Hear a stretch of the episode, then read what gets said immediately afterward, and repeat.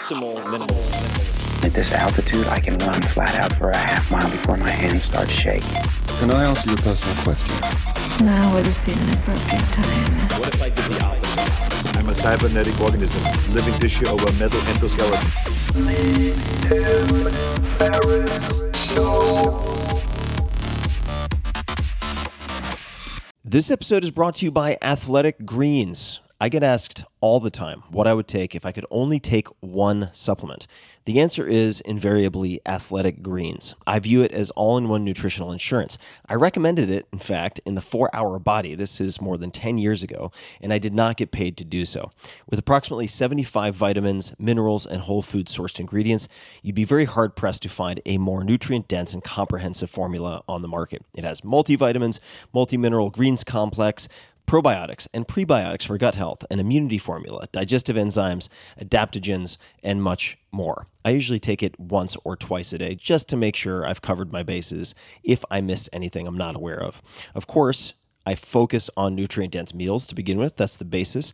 But Athletic Greens makes it easy to get a lot of nutrition when whole foods aren't readily available. From travel packets, I always have them in my bag when I'm zipping around. Right now, Athletic Greens is giving my audience a special offer on top of their all-in-one formula, which is a free vitamin D supplement and 5 free travel packs with your first subscription purchase. Many of us are deficient in vitamin D. I found that true for myself, which is usually produced in our bodies from sun exposure. So adding a vitamin D supplement to your daily routine is a great option for additional immune support. Support your immunity, gut health, and energy by visiting athleticgreens.com/TFS. You'll receive up to a year's supply of vitamin D and 5 free travel packs with your subscription. Again, that's athleticgreens.com/TFS, as in Tim Ferriss Show.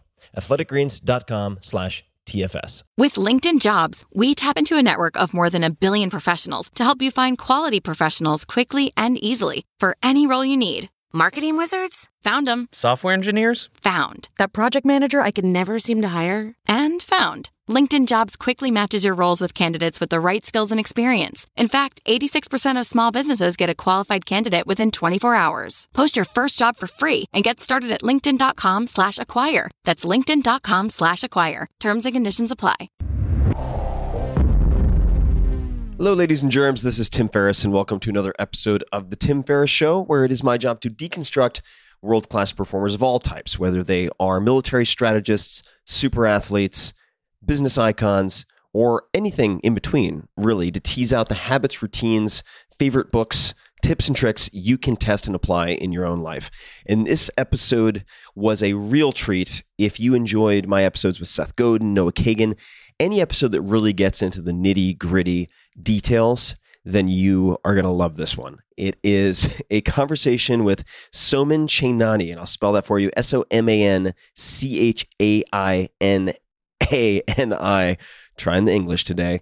And you can find him on Twitter, on social, at Soman Chainani, and all places. He was introduced to me by Brian Koppelman, very, very accomplished artist, screenwriter, producer, co-creator of the hit show Billions, and a very, very long filmography. And when I asked Brian what I should dig into with Soman, he said many things, but among others, his discipline and rigor, carefulness of his approach in all aspects of life. He's in incredible physical condition. He's super careful about financial security. He kept tutoring after getting a 3-book deal. He's a detailed planner and an artist of high order, more disciplined and organized and businesslike than almost any artist I've met. So who is Soman? Well, his debut fiction series, The School for Good and Evil, has sold more than 1 million copies, well over 1 million copies, been translated into 25 languages across 6 continents, been a New York Times bestseller for more than 30 weeks, and will soon be a film from Universal Pictures, with Soman co-writing the screenplay. He's a graduate of Harvard University and Columbia University's MFA film program, after which he began his career as a screenwriter for film and TV. He was recently named to the Out 100 and has received the $100,000 Circle Grant and the Sun Valley Writers Fellowship, both for debut writers. He's also an incredible tennis player, which we will dig into. And there are a lot of parallels and a lot of transfers between each. We talk about his obsession with Disney, and we cover so much ground. I think you guys will really enjoy this episode. So pay attention, get a notebook ready, and please enjoy my conversation with Soman Chainani. Soman, welcome to the show. Thanks so much for having me. I am sitting here with a set of questions and exploratory bullets, and each one of these could be explored for, I would say, an hour or two, I would guess. So we may need a round two at some point, but I'm getting ahead of myself. Let's start at the mutual connection that we have. How do you know the incredible Brian Koppelman? And for you people who don't know that name, he is a polymath. He is a writer. He co-wrote Rounders, The Illusionist. I think The Illusionist he co-produced, and is co-creator of Billions, this new hit show, which I'm absolutely in love with. But how do you know Brian?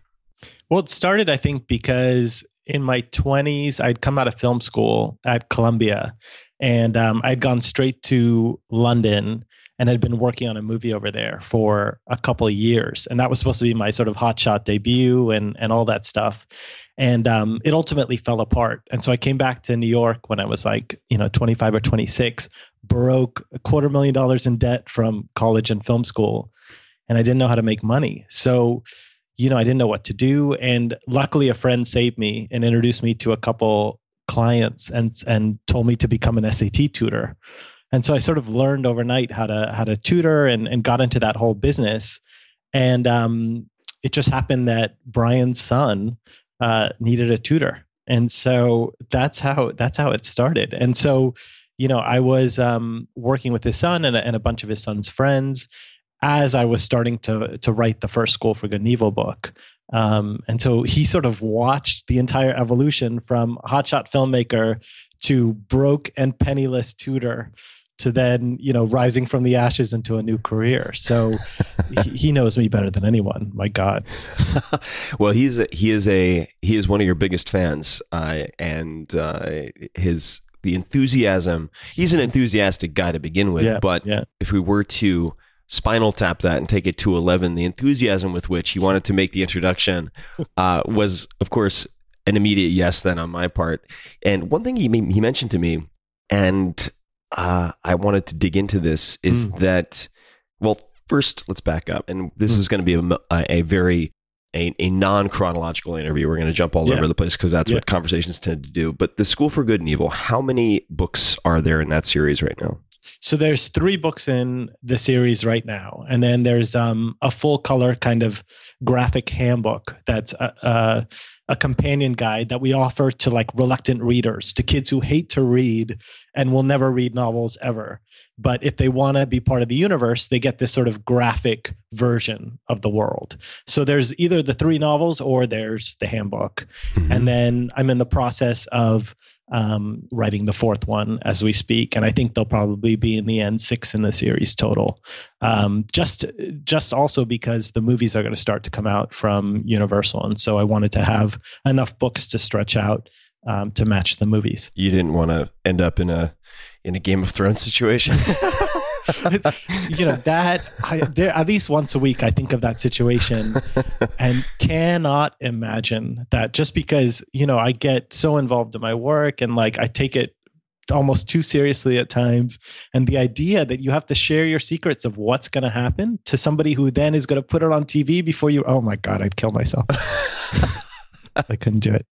So you are one of the most, according to Brian, this is our first conversation, you and I, one of the most disciplined and rigorous people he knows in all things. And one of the adjectives he used was careful. And I wanted to explore that because I thought it might lead us to some backstory. So he said, correct me if I'm wrong, that you kept doing your tutoring after you got a 3-book deal. Is that true? I kept tutoring after we made the movie deal. And the movie deal was enough for me to not have to work for 15 years. So, so why keep tutoring? I just couldn't get out of my head the idea that art is something that you should not depend on. I don't like depending on my art for income, because then I start to think in a mercenary way. Mm. And so, I had to get through my head that it's okay. You're making enough now from the books and the movies that you don't have to confuse them. You don't have to confuse money and art, because the great thing about tutoring was it took all the pressure off the book. Even though I was broke at the time, even though I had nothing going for me, it meant that I could write freely because at the end of the day, my money wasn't going to come from that book, you know? And so I couldn't let go of tutoring. I tutored up until last year. I went like 3 or 4 years longer than I should have because it just meant that I had that absolute freedom in the back of my head that if, you know, it all went to pot, I still had tutoring, you know? Should have is a tricky word, right? Or it's a tricky contraction because it's, I like the separation of church and state that you described in so much as you not feeling as though you have to find rent money through your art, even if your art is compensating you well, psychologically allowing you to compartmentalize so that you don't think about what will sell best as the primary directive of your art, perhaps. 100%. Where did you grow up? I grew up in a little island off Miami called Key Biscayne. That is now quite popular as a resort town. It has a Ritz-Carlton. It has a Starbucks now. It had neither of those things when I was growing up. It was basically just, you know, beaches and trees when I grew up. And it was very, very small. But the one thing it was famous for was tennis. Like if you didn't play tennis on Key Biscayne, like, you know, you weren't part of the cool crowd. And so it's a lot of where players train these days, and still. So, you know, that's sort of where I grew up. And how would you describe your, I don't know what age to pick here, say 10-year-old self? Were you a popular kid? Let me think. No, not until high school. And I think it was because I just was a little confused, I think, at that age. You know, I was the only Indian kid on the island I grew up on. I was one of 3 people of color at my high school, right? And so you grow up not looking like anyone else. And then once I turned 12 and 13 and I start liking guys instead of girls, that adds another dimension to the whole thing, right? And so right. Also at the same time, I'm basically 6 foot. And at that time I was like 110 pounds. Wow. Like I could not put weight on to save my life. Right. So all those things, it just felt like I just didn't fit in any shape, way or form, you know, and I didn't know what to do. And I think it led me to basically retreat into work. And so, you know, I became the kid who won everything, right? Like they used to give out subject awards at school every year. They gave out 11 on the last day of school. And from 7th grade, you know, through like 11th grade, I won all 11 every single year. So it was basically me just walking back and forth, picking up trophies, because that's sort of what I did. You know, I just sort of threw myself into work. And it was only once I got to the later years of high school, 11th and 12th grade, that I think I started to let my real self come out a little bit. You know, I just think it broke through on its own. And I think people started to realize that I actually did have a sense of humor for all my workaholic tendencies, you know? Mm-hmm. When did you become openly gay? I think it was my senior year of college. And it wasn't something that, it's so funny because now I watch kids come out and it's done with such empowerment and like this kind of beautiful freedom. And if there's one thing I'm sort of envious of in the entire world, it's the way that kids come out now. Because when, you know, we did it in like the early to mid 2000s, there just wasn't anything out there to help you, you know? And so it was just traumatic having to come out to people, to your parents, to your friends. Every time you did it, it was just trauma, you know? And so I think once I actually came out is when everything sort of broke open. And that's when, you know, like I think the path I was on up until then, I thought I was going to be in business. I thought I was going to, you know, be a consultant or a banker or any of these things. And it was only after I came out that I think my creative self came back. It was almost like that had gone in the closet too. And it took time for both to come out. I was talking to a dear friend of mine, Adam Robinson, who's been on the podcast as a guest before, but alongside several other people. And we just did a solo episode. And He battled with depression for a long time, and I've had my own bouts with depression. I'm not saying these are the same thing, but we had a long discussion about one of the ingredients being inauthenticity, meaning not following who you are or opening up to who you are fully as one of the ingredients in that particular breed of depression. So I've thought a lot about that. Were you able to be yourself with your parents at a young age, or did they know you were gay? Was that an open secret? Could you describe your sort of dynamic with your family? You know, my parents are amazing. Like, they're just both brilliant people, and both, you know, at the end of the day, so open-minded. I don't know if it was so much about worrying about disappointing them as much as at that time in the world, it was just, there were no models of how to do it in a real way, especially in the sort of like world of Indian families. You know, there was nothing.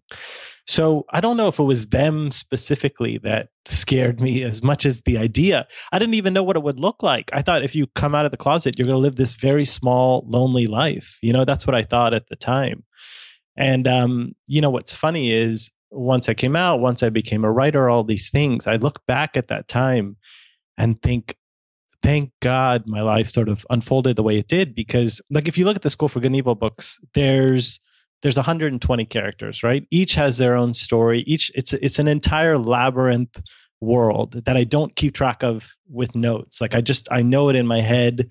Everything's in my head. And I think all of that energy, this entire universe of creativity, was trapped, right? And so no wonder I was a complete basket case for so much of my young life, because if you can't, like, you know, forget the gay thing, if you're not actually like letting out this absolute volcano of sort of creative energy inside of you, it's going to be rough. And so I think that's sort of one of the missions I have in life, just myself, is whenever I sense another creative soul who's bottled themselves up, I gravitate towards them and try to find a way to let them out. And that's what the books are too. Sort of the message of the books in there too is, for kids, is, you know, find your tribe, right? Like, don't buy into the matrix of what the society is telling you a successful person or a hero has to be. Find your tribe.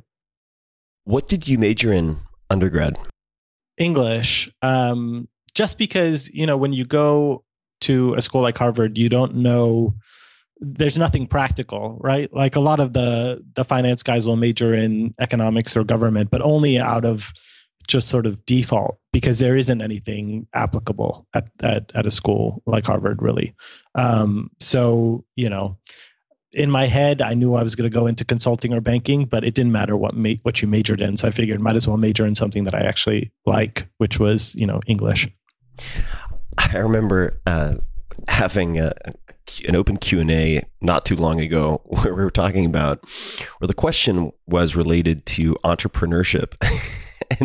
And I gave a response, and then they interrupted and they said, well, it's easy for you to say because you're a male who went to an Ivy League school. And okay. But I remember thinking to myself, the last thing an Ivy League school does is prepare you to be an entrepreneur. Oh, you're so right. It prepares you. It molds you to be a very well-polished cog in a fancy machine like consulting or iBanking, but it does not in any way, probably if anything, inhibits in many respects entrepreneurship. But that could be a whole separate podcast, I suppose. Yeah. We have to at some point do our dump on Ivies. Because I have so much to say. I almost want to tell, like, put on my forehead that, like, if you went to an Ivy, I probably won't date you, which is like the ultimate form of self-loathing. Where did film or the fiction come into the picture? You know, I think growing up, film was my love. Like, I always wanted to be in film in some capacity. I thought that's what I was going to end up doing. The big problem, I thought, was that I was not one of these people craving to direct just for directing's sake, right? I didn't have this burning desire to, you know, be a Spielberg or something like that. I wanted to control a vision of a world, right? So I already had like a fantasy streak inside of me. I gravitated towards, you know, Narnia, Lord of the Rings, all the Grimm's fairy tales, things like that. And so I think ultimately what I wanted to be able to do only sort of came into existence once J.K. Rowling wrote Potter. Because once I saw Potter, I thought, oh, wait, this is like exactly sort of the kind of brain I have, which is create your own universe, control how this universe is going to be presented in media, whether it's books, it's film, it's whatever. And I think that's where School for Good and Evil came from at some level, was this desire to somehow bring a universe in my head into the world in the most fully realized way possible, combining my interests in both film and literature, you know? Mm-hmm. So I have something I can't get out of my head, so I'm going to jump back to tennis. Yeah. The first thing I was thinking was at 6 foot, whatever you were, 110 pounds, you must have had a really mean serve. That was the first thing I was thinking. And the second is really a selfish or self-interested question, because I have been considering learning tennis this year.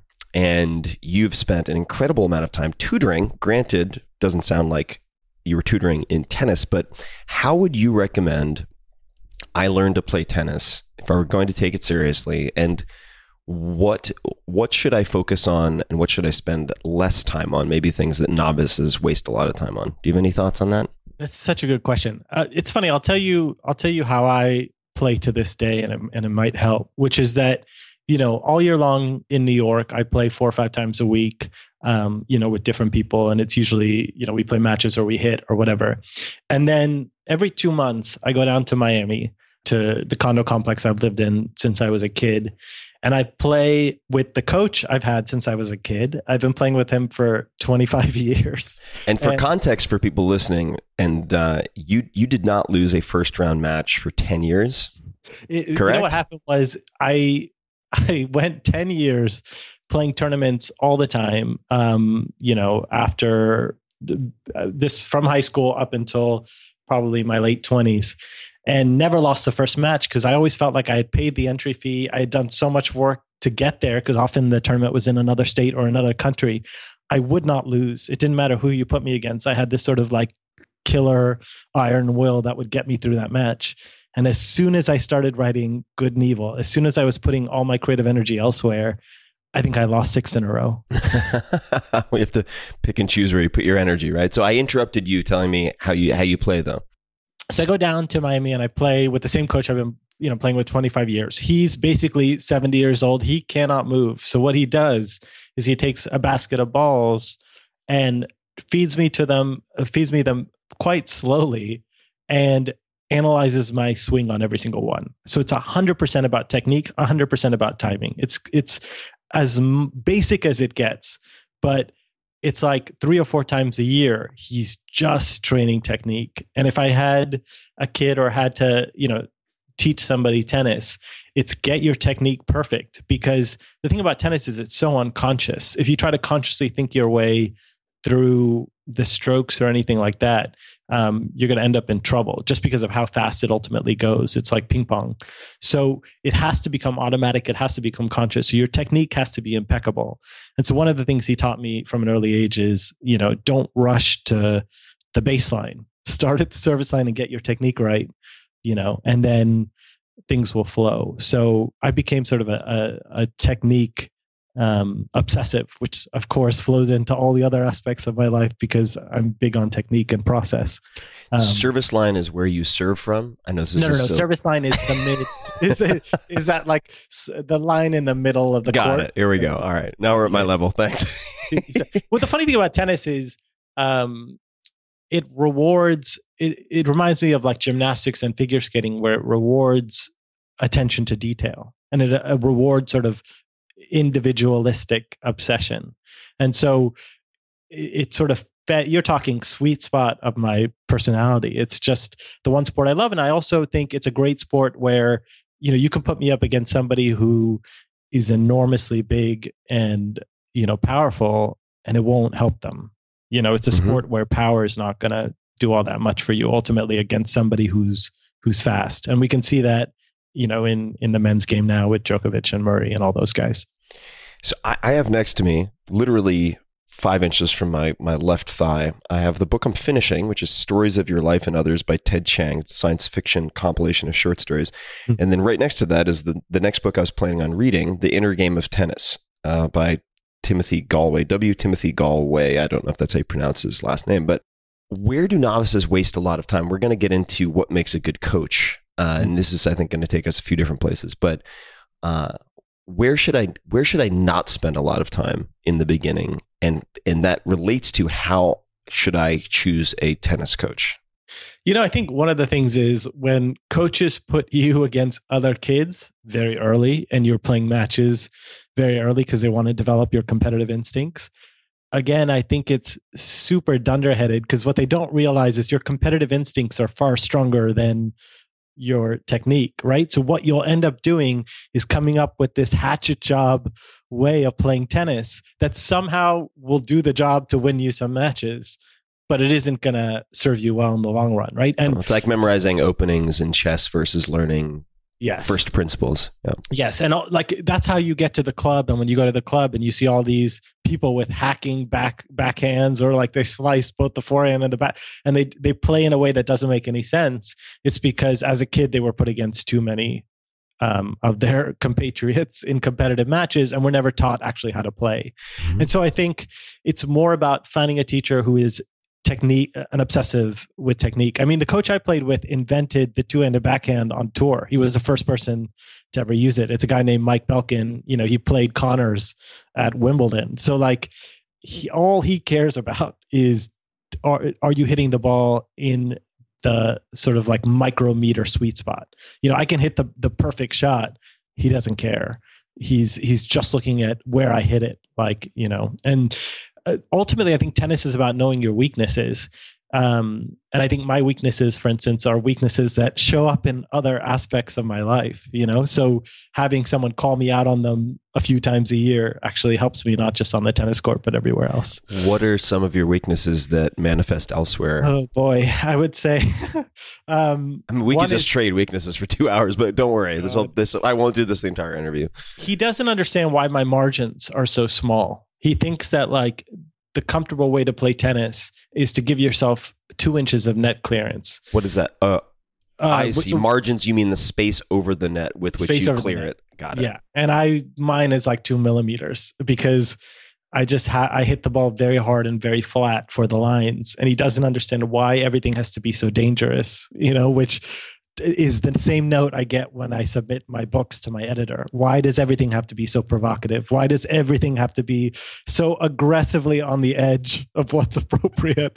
You know what I mean? So it shows up, you know, all the time. I think the other two things are when I get tense, I tend not to finish my swing, which I think shows up in life also, which is when you're nervous or when you're tense or when you go in with, you know, feeling on your heels, you don't let the full expression of yourself through, you know? So that's something that I think shows up. And maybe also, and this I think is a common one, whenever I'm going through a string of unforced errors or anything like that in tennis, it's because I'm hitting the ball too early. I'm reaching for it. I'm not waiting for it. Like it's not coming into my strike zone. I'm lurching forward for it, right, instead of, you know, holding on a little bit. Do you do that with deal making or negotiating, things like that? Or where else does that show up? I think sometimes it's a tendency to want to jump at something and say yes to everything. And what I'm lucky to have sort of the greatest agent ever, who weirdly enough is a lot younger than me, who basically doesn't let me say yes to anything. You know, he's just like, wait, hang on. Like, you know, and it's sort of, start with no, and then just start with no, and then build from there. Yeah. And also just, he's like, it's not just saying yes. It's like, you have to wait until something actually excites you, you know? So, mm-hmm. Yeah. Well, as, another friend of mine, Derek Sivers, entrepreneur, would say, it's either a hell yes, or it's a no, nothing in between. And that's how he makes his binary decisions. But you brought up something that I really want to underscore for people who haven't experienced it perhaps, or who haven't utilized it enough. And this is a lesson that I revisit quite a lot and sometimes forget. And that is, we talk a lot about, or I should say in general, U.S. culture talks a lot about mind over body and so on, but you can use body over mind in so much as the sports arena, the gym, the tennis court can be used, like you said, as a way of surfacing and working on weaknesses that then transfer to other areas. 100%. And I have found that to be the case, which is one of the many reasons that when my exercise regimen is consistently on point, everything else improves or is easier. So that's something that I'm focusing a lot on right now. All right, let's dig into some of this other stuff. Where to even begin? I have so many notes in front of me. I will start with, we talked about tennis. I want to talk about Walt Disney and Disney. So you are apparently obsessed with Disney World. Let's talk about it. Why don't you just? I'll just let the door open and we can go from there. Well, I don't know if it was by choice. I think what happened was we didn't have TV growing up. We didn't have cable, internet, any of these things that kids grow up with now. What did your parents do growing up? My dad was in real estate, and my mom, was a very young mom. She had 3 kids by 23. So, it was a lot going on. So, she was trying to figure out how to raise 3 kids, and back then, you had your VCR and your TV that played a couple channels and that was it. So, we used to complain a lot to them that we had nothing to watch. We didn't have a Nintendo. We didn't have anything. And so my grandparents finally relented and came home with the entire Disney animated collection on VHS, which was 27 movies or something like that. And that is all I watched from age maybe 6 or 7 until 15. That was all that was in the house. So that was our only source of entertainment. And so I think Disney at some level infected every cell of my brain, and it became, for good or bad, sort of an essential part of how I thought about the world. And it was only later on, once I got to college, I took a class on sort of a famous class at Harvard on fairy tales, taught by a professor named Maria Tatar, who has become sort of the most famous expert on fairy tales in the world. And she exposed me to the original Grimm stories, which are horrific and dark and insane. And half the time the evil character wins and half the time the good character wins.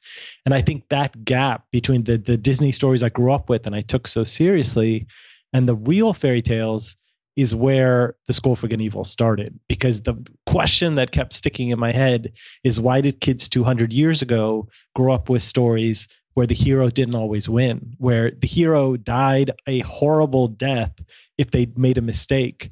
And we got these very sanitized versions of the story where the hero always wins, even if the hero is not particularly smart. You look at The Little Mermaid, you look at The Lion King, Ariel should die brutally in that movie because she's an idiot. And complete idiot. I mean, the number of mistakes she makes in that movie doesn't make any sense. So then to read The Little Mermaid, the original, where she dies at the end, suddenly made sense, right?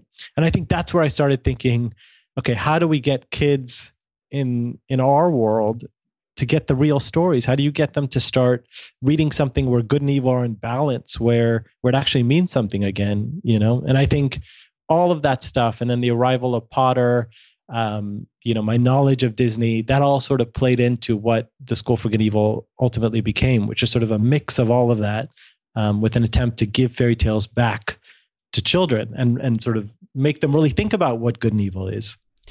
So I remember reading the original Hansel and Gretel stories, a few variations, and there's an illustrated version people can check out if they want. They should read it before their kids read it. Yes. Which I think Neil Gaiman played a part in, which really underscores how brutal some of these stories were. And I have thought a lot about Disney in the last few years, but I've thought about Disney more so in the capacity of Walt Disney. And there's a fantastic Walt Disney Museum here in San Francisco, which I'm dying to come. Oh, it's so good. It's so good. Yeah. And it looks at Walt Disney, the thinker Walt Disney, the Imagineer, et cetera, but also Walt Disney, the technology innovator. But So Glenn Beck, of all people, has a book, and he carried it with him for some period of time. And my understanding is that it inspired Disney World. It's The Garden Cities of Tomorrow. I've read that book. You have, by Sir Ebenezer George Howard. Have you been to Disney World? 40 times. 40 times. Like I said, Disney was somebody that I admired so much that I came to a point where once you started admiring someone and studying them, you start to see their flaws. And that's where you start to see the seeds of your own career. Because I think once you have an idol and you study them long enough and you realize their weaknesses, you think, oh, wait, I can come in here with my own voice and do something totally different that's going to ultimately, be its own thing. And so I studied all that stuff because I was fascinated. The most important thing that I was fascinated about with Disney is his desire to create his own city. He was obsessed with this idea of creating his own, not just, Walt Disney World amusement park. He wanted his own model community that the rest of the world would then adopt. That's what Epcot was supposed to be. It never ended up happening. And then, for whatever reason, they abandoned it after his death. But I think, once I'm done with School for Good and Evil, I'm dying to do another series about that's sort of analogous to this idea of what the perfect city of the future looks like. You bring up something that I'd like to add to, which is the benefit, in a way, of heroes with clay feet. And so there's... people have probably heard the recommendation, never meet your heroes. And that is... said because of the fear and the reality that oftentimes when you meet the people you most admire, they disappoint you in some way. There is some type of flaw, there's some type of weakness. And it's the frame to have, I think, that is more enabling is the one that you just described. And that is, you shouldn't be...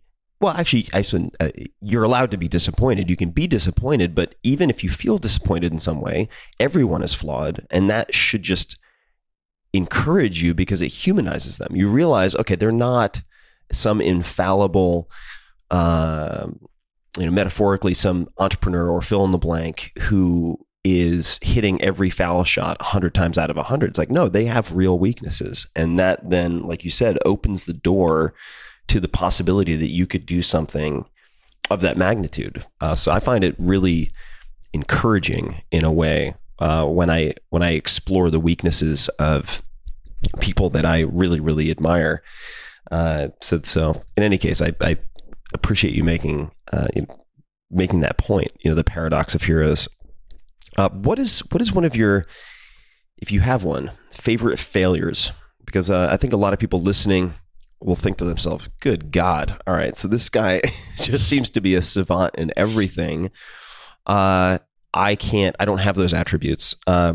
So let's talk about some failure. Many. Do you have a favorite failure? Meaning a failure that in retrospect, really planted the seeds of later success.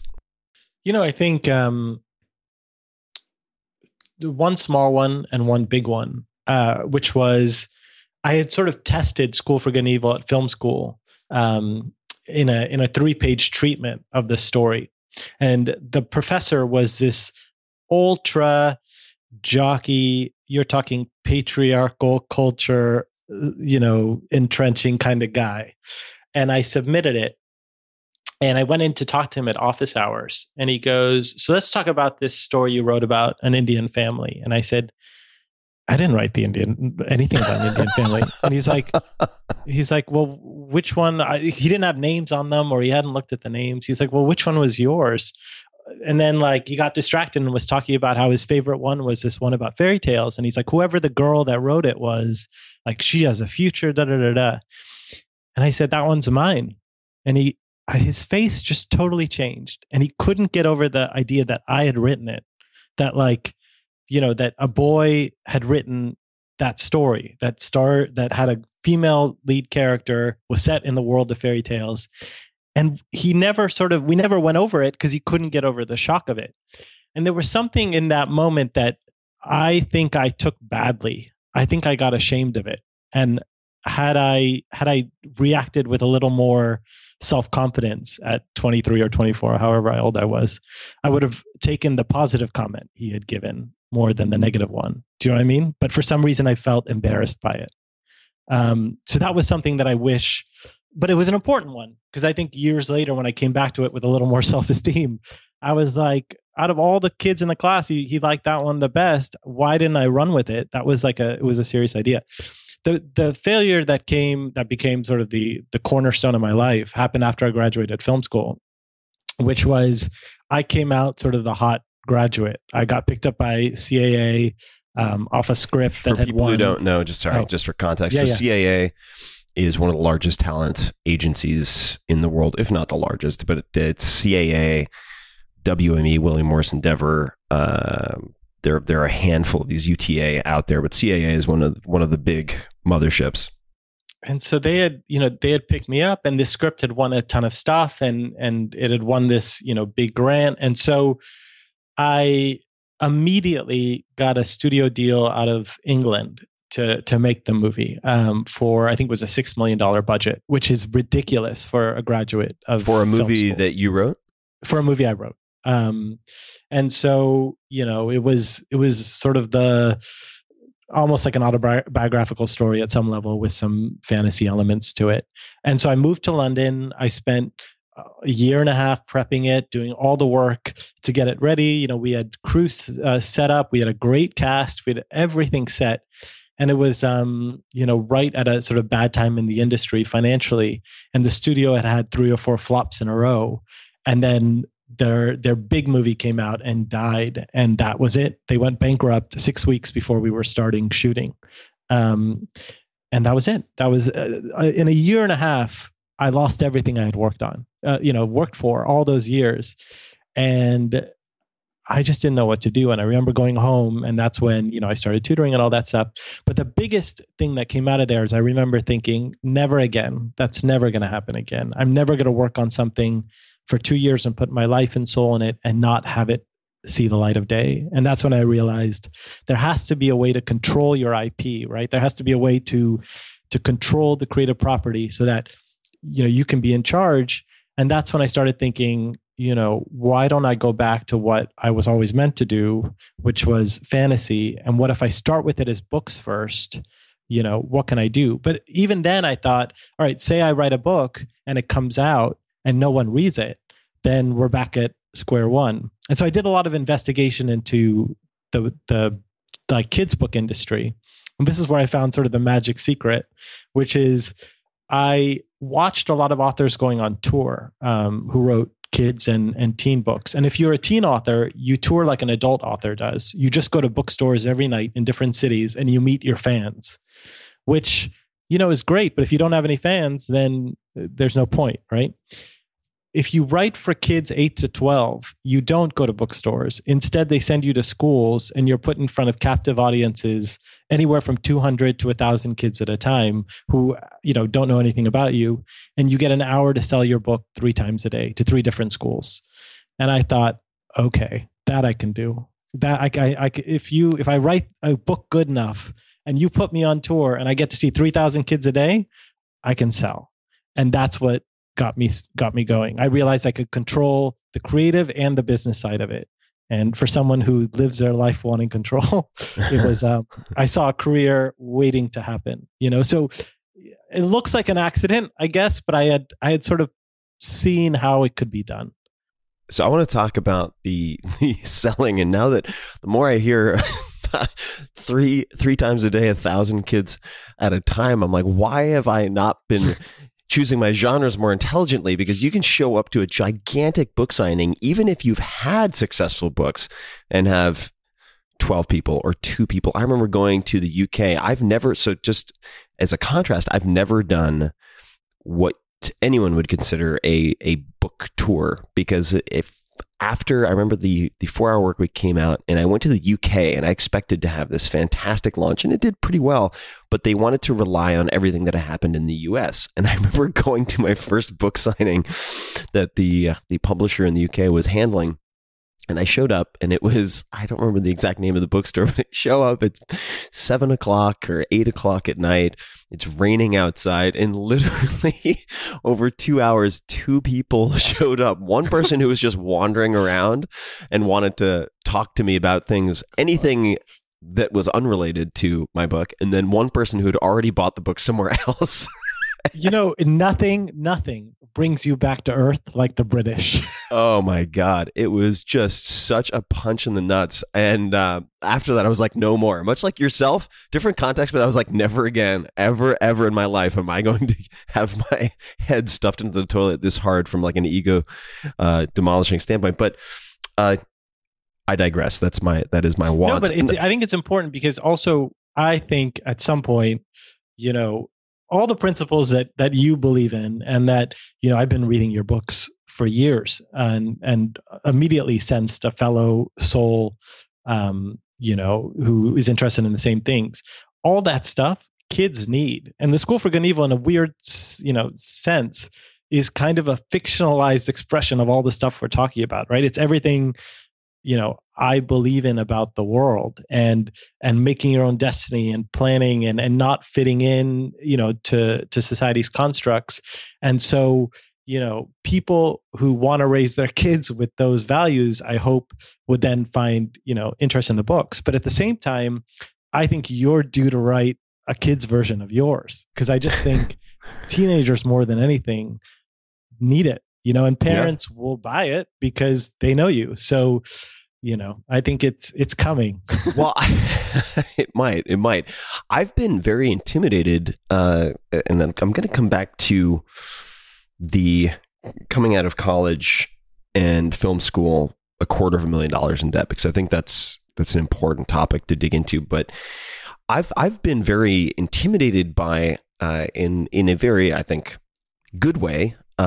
Some what I would call, and the genre names are confusing. So young adult fiction, like it's 13 plus. Okay, 13 plus. When I picked up, this was, I don't know, 2005. Actually, I know exactly when it was. It was 2005 because it was when I was doing my walkabout around the world prior to the 4-Hour Work Week. When I was doing all my experiments, I was in Panama and I was reading His Dark Materials, Philip Pullman, The Golden Compass. And I had to look up probably 2 or 3 words a page to define them for myself. I mean, nautical terms, all sorts of stuff. And I remember wondering who the audience was. Well, I'll blow your mind on that one. Golden Compass and Philip Pullman is not young adult. That's middle grade. That's 8 to 12. What? I consider myself a pretty well-educated guy. Yeah, no, he's intense. And I think, but he's part of the whole specter that I aspire to as well, which is if you look at Narnia, if you look at Golden Compass, even if you look at Potter, middle grade is where you find the books that really transcend to adults as well. Because is Never Ending a Story, would that be considered middle? Yeah, Never Ending Story as well. I think that was my favorite book growing up in for 3 or 4 years in elementary school. It's an amazing book, and I think the thing with a lot of young adult is it's there to gratify, you know, specific teenage impulses from 13 to 17. So it's very, very sort of melodramatic and romance based at times, you know, and I think romance becomes sort of an essential element of it. Whereas in middle grade, you will often find the more high fantasy, you know, that you would also find in adult fiction, which is why I think often some of the best books that cross over, things like, even like if you look at the best Neil Gaiman, like The Graveyard Book, these are middle grade books, you know. So my favorite audiobook of all time probably is read by Neil himself. It's so good. And so, you know, that's also why I love this genre, because, you know, School for Good and Evil, for instance, the number of adult fans we have is insane. Do you know what I mean? Like, there's no way we would sell as much as we have sold and been able to do what we have done without adult readers. What happens is the kids get obsessed and then they give it to their parents. The parents read it and then they start getting into it. You know, the trick with the middle grade series is that the first book has to be a little younger. That's why the first Harry Potter book. So they can grow into the rest of the series? It has to feel like a kid's book. It has to sort of like get the kids, you know, into it at some level. And then you can start getting deeper and deeper and deeper. And that's sort of how it's done, which is why even if you look at His Dark Materials, Golden Compass is a little bit easier, but then 2 and 3 are intense. Tough. Well, you mentioned controlling your IP, your intellectual property, so that you would be the master of your fate more than you had been when this film evaporated in front of you that you were going to work on. Golden Compass, one of my favorite books in that genre, one of the worst movies I've ever seen in my life. And I was so fucking enraged when I came out of that theater. I was like, how could you? How could you? I was so upset that they tried to cram 1.5 or 2 of these gigantic, gorgeous books into 90 minutes or whatever it was. It just infuriated me. What have you done, or how do you think about protecting the integrity of your work? How do you go about ensuring that is likely to be the case? Because I'm not going to generalize, but yes, I am. I'm going to. You don't want to take people's word for it in Hollywood or anywhere else. That's just, there are too many players. There are too many cooks in the kitchen. So what do you do? Well, first thing I do is I have this piece of paper, and anytime I get on the phone with anyone from LA, I put it on my wall and it says, "They are lying." So I've been doing that for about 3 years, and it really makes a difference because they are lying. They are saying whatever they need to say. It's the great thing about, you know, Hollywood is once you figure out that it is essentially the same kind of engine as the political system, designed to slow things down, designed to make things move as slowly as possible. And you start to realize that it's essentially like working with Congress. Then for some reason you start to accept it, you know, a little more. I think the difference with me is I come from that world, right? So like I'd gone to film school, I'd come out, and been involved with not just the movie that, you know, had evaporated, but I was getting offered a lot of projects at that time. And so I had met a lot of people. So when it came to you know, selling the rights to School for Good and Evil, I got to pick who it was. I didn't just go with whoever gave, you know, the best offer. So I put together the producing team, which was you know, Jane Starts, who did Ella Enchanted and Tuck Everlasting, and is known for putting together the most faithful children's adaptations of all classic books. I mean, that's her reputation. And then put her together with Joe Roth, who is Alice in Wonderland, Maleficent, you know, Snow White and the Huntsman, who's the big blockbuster fairy tale producer. And sort of that combination has been kind of the magic bullet. Because I got to make sure that I wrote the first couple drafts of the script to make sure that we were in the right direction before I stepped off to keep working on the books. And then it made sure that we got on somebody who, a new screenwriter, you know, who would put in the studio's notes, who also loved the books, which turned out to be, right now it's David McGee, who wrote Finding Neverland, Life of Pi, and is doing the new Mary Poppins for Disney. And his daughters love the book. So, you know, I've been reading every single draft of the script. I've been involved, you know, every step of the way. And I, as of now, could not be more faithful to the books. That is not to say that it will not end up being the worst movie of all time that has nothing to do with the series. But, you know, all you can do as an author is, I would say the advice would be, hold on to it until you put together the right team yourself. You don't just hand it over. How do you... whether it's through social engineering and just managing relationships in a particular way, how do you minimize the likelihood of really stupid studio notes getting forced into your script? You know, I think that time has helped because of social media. You know, the fan base of the series is getting bigger and bigger by the day. And I think they have learned from too many things like Golden Compass or Beautiful Creatures or movies where the fans revolted before it ever came out, you know, and you have to have the fans on board, because at the end of the day, they're the ones who are going to make all the noise, right? You know, like my biggest goal when I wrote Good and Evil was, you know, like, look, the way to make a success is not necessarily to have the most readers straight off the bat, but to have the most passionate ones, you know? So, well, they become your marketing force, right? That's it. They, and that's everything. And I'll, you know, to this day, I spend at least half an hour a day doing fan engagement to make sure that the people who love the books most, you know, get as much access as possible.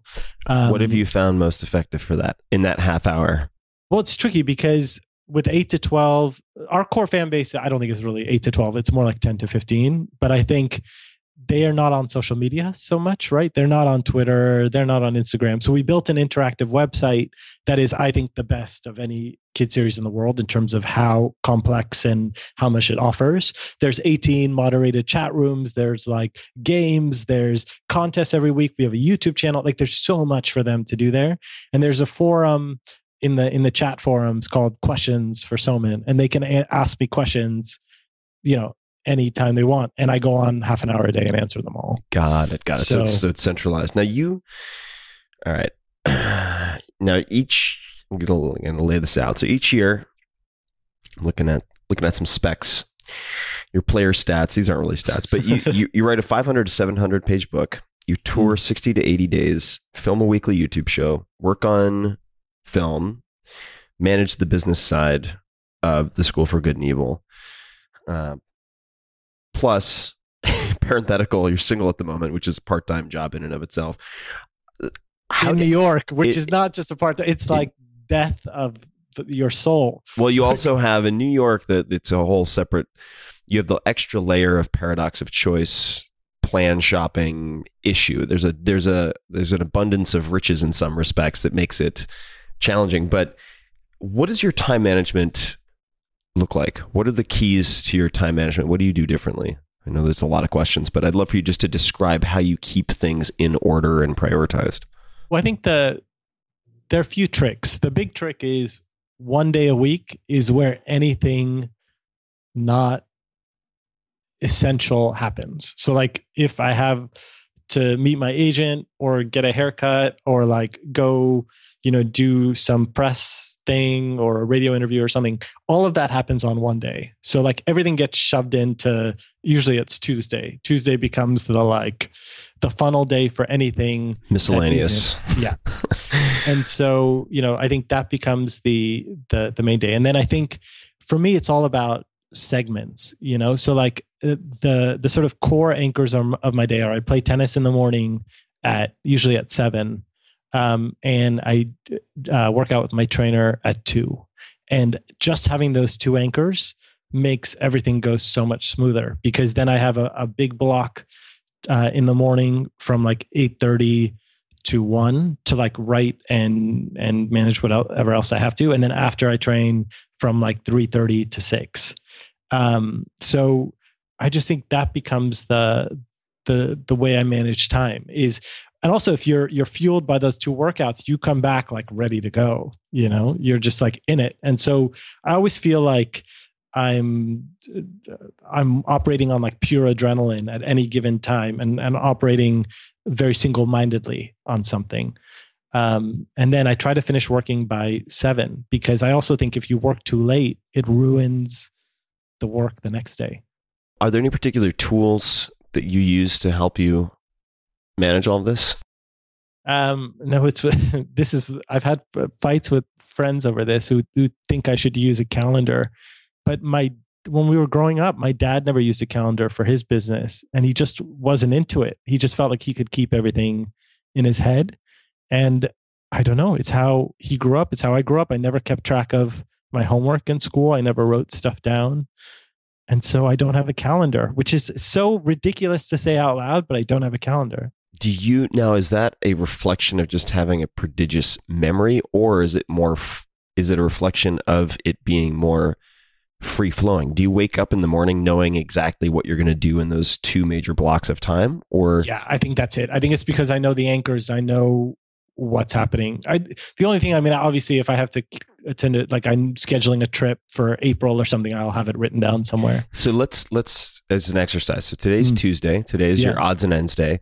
Yeah. What does tomorrow look like for you, and what are your key priorities, if you can talk about them? Yeah. So tomorrow, okay. So I'll get up I usually get up about 6. And then what do I do in the morning? So I'll meditate for about 15 minutes. What type of meditation? How do you meditate? That'll take us down a whole rabbit hole. Okay. We'll come back to that. Okay, I'll bookmark that. All right. So 15 minutes of meditation. And then I start my day every day with, I boil water and then I put a towel over my head and I inhale steam, because for some reason it gets a sweat going and somehow clears out my head. I don't know. It's just like something I do, which always works. And it just feels like you went to a sauna in your house. And then I'll eat, grab a juice from the place next door, and then get to tennis by 7. I'll get home by, 8:30. I'll be writing by 9. And then right now I'm working on revisions to the first 10 chapters of book 4. So I'll do that until about 1. Then I'll eat. Then I'll go meet my trainer, and we train from about... Do you have a set lunch that you have? Yeah. So we were talking about this before we came on.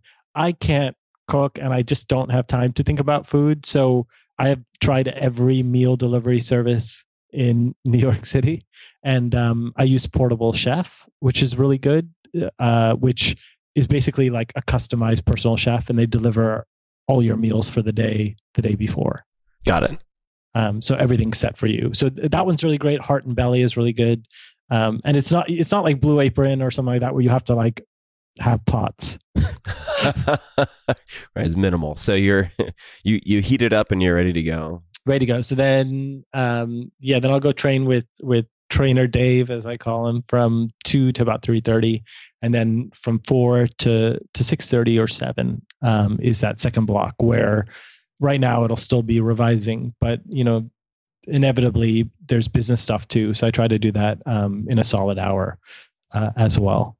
So that's you. And then because I work in my apartment most of the time, after 7 I leave. I never am at home after 7. I always go out or do something, see friends, or go on a bad date. What are your favorite ways to wind down after a day? Do you have any talking to people? I think it's just, the good thing about having lived in New York for 15 years is, I've met so many cool people. And so, I try to go see a show, go see a movie. Inevitably, one of my friends, I have a lot of actor friends who are in things. So, there's always something premiering. Yeah. What do you have any pre-bed rituals or anything that you do typically before bed? If I really want to sleep well, then I'll stop watching anything by 10, even 9:30. Cause I think I'd rather read than watch TV. Cause for some reason I just have a very sort of like open, spongy brain. And if I watch TV too close to bed, that's what I'm going to dream about, when I'd rather not be dreaming about, the Real Housewives of New York. What are you reading at the moment? Or what's the last book that you found memorable? I've read this book 3 times now, and I keep trying to stop rereading it, but I think it's maybe the best book I've ever read, called A Little Life by Hanya Yanagihara. That came out. The Little Life? A Little Life. A Little Life. It's big. I mean, it's almost 700 pages, but I think it was nominated for the Pulitzer or something. And it's just incredible. It's about, these 4 male friends who grew up in New York City together, and it's sort of tracking their life from when they're 20 to 60.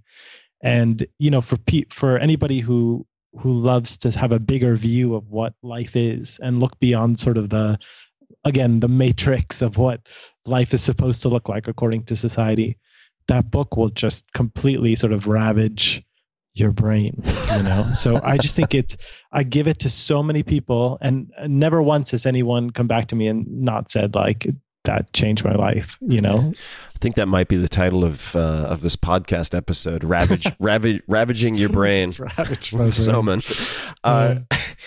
So a few things. The first is meditation. What type of meditation?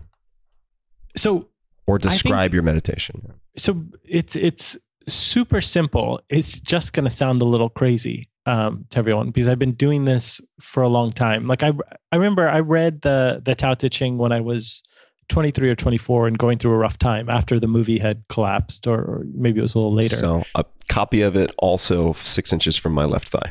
Okay. And I remember reading it being like, okay, this makes no sense, you know, but you just keep reading it again and again. And slowly I started to get the point of it, which was, thank God I played tennis, but it was saying the same thing that I talked to you about tennis earlier, which is there should not be any decisions. It should be automatic. It's not automatic because there's something in the way, and the thing in your way is the I, the ego, your self-consciousness. So every meditation I've done since then, and it's now been 10 years, it's 15 minutes of trying to find the I, that sort of energy that makes up that conscious will, you know, inside of me, and realizing that that's actually the place that you do not want to operate from, that that is actually an illusion, right? That's just residual anger and frustration and your inability to control things in the world, right?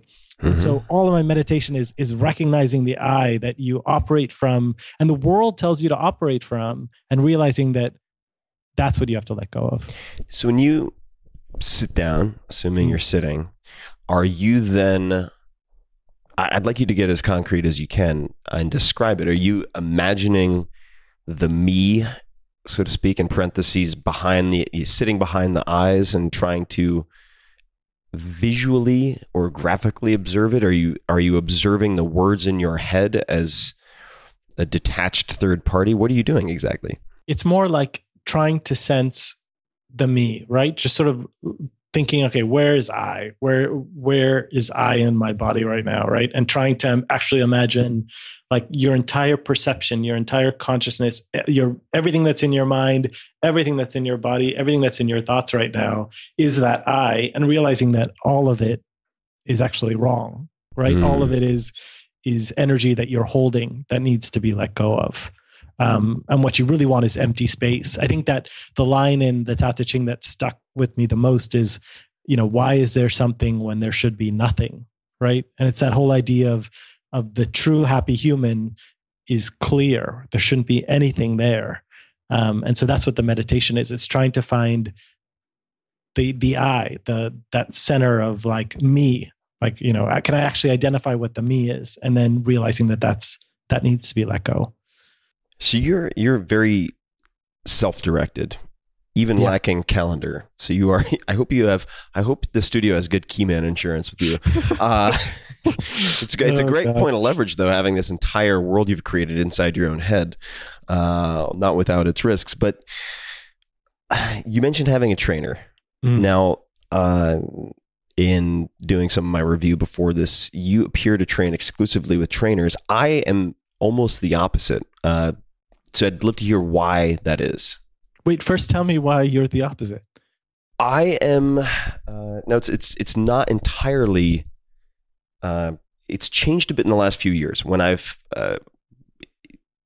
realized that there's certain types of physical movement that I view as recreation, physical recreation, not primarily training. So I'm not doing them to lose body fat or fill in the blank, like acro yoga, acrobatic yoga, partner gymnastics, that type of thing.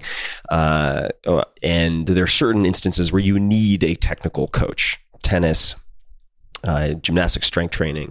In those instances, I will have a coach, whether I'm using video or otherwise. But training for me, exercise has always been my me time, my meditative time to live in the present moment, and very often use some type of cadence as a I never thought of it this way doing this up until maybe a few years ago, but a mantra of sorts where I'm simply counting, say, the seconds up, seconds down of a particular lift or the number of repetitions.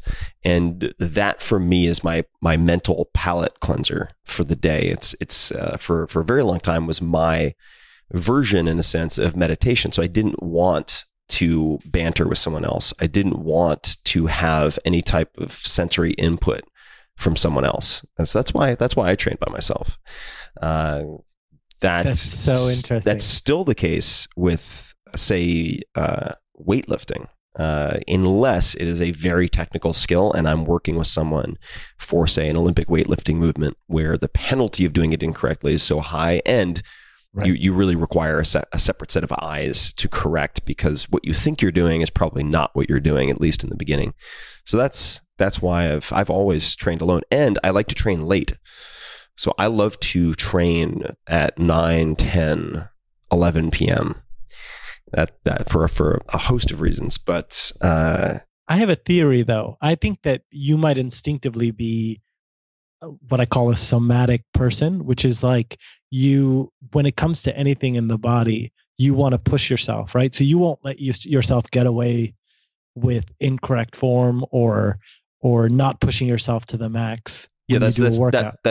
That is true. Which is not me, which is like mentally when I'm working on a book or something, I will die to make sure it's perfect, right? To make sure that it's exactly right. But when I get to a workout, my instinctive thing, just because I grew up thin, I grew up like, you know, the kid who never thought he was ever going to be strong, who kids always made fun of for being skinny. So when it came to lifting weights and things like that, I came in scared, right? And I always bailed before it ever got heavy, thinking like, you know, I'm too weak to do this or whatever. I need trainers to push me.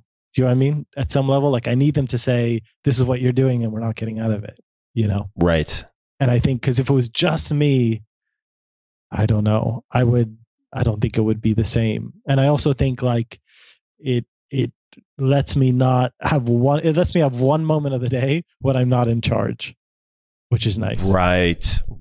This makes a lot of sense. Yeah, this could lead into all sorts of relationship discussions. All sorts of interesting things. But how many trainers have you worked with, or is it always the same person or handful of people? So I work with the same trainer in New York. Trainer Dave. His name is Dave Stogsdill at CrossFit NYC. And I chose him the same way. He's about to get a lot busier. He is an absolute genius. And I chose him the same way I chose my agent, which you're going to laugh at, but I chose them both by their photo. And I think it's because I spent so much time casting movies that I'm very good at just when I see a photo, or maybe I spent too much time on Tinder or something, but like I know when I see a photo that like, that's the person. And so I remember going through all the CrossFit gyms in New York and like looking at photos, and I saw his and was like, that's the right guy. And it's funny. I have to pause here. So is this purely subconscious, or is there is what you do a teachable skill, do you think? No, I think it's instinct. I'm looking for, with trainers, I was looking for like a softness, kind of like a kind eyes type of thing. Yeah, like a non-bro.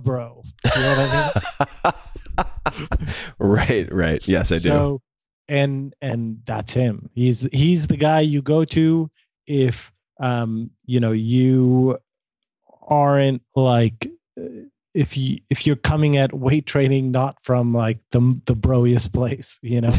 What do you do when you're on the road? Then I get a trainer. Every single city, every single day I'm in. It's a bit obsessive, but how do you find them, and how do you choose? Are they all photograph based? No. So that's too much work. So that the assistant does. She knows. You know, I don't know. She just she's pretty good at knowing what to look for now, because I've been on enough tours that I'll be like, that one was great, that one wasn't that great. So she started to get a sense of like, you know, what I'm looking for. But I've worked with, you know, so many different trainers. I think what makes Dave so great is he figured out very early on that it wasn't just going to be CrossFit that I needed, but he's mixed in a ton of GSD stuff, which is gymnastic strength training, a lot of Z Health stuff, which is like exercises that also complement like brain neurology. Like he's very good at customizing based on your personality, what your goal is. Like he knows not to give me intense conditioning pieces, because I can out cardio anyone on the planet. You know what I mean? It's just the way I was born. So he's focusing on my weaknesses, you know? Got it. All right. Well, I'm not going to spend too much time on trainers because there's so many other places I want to dig. $250,000 in debt.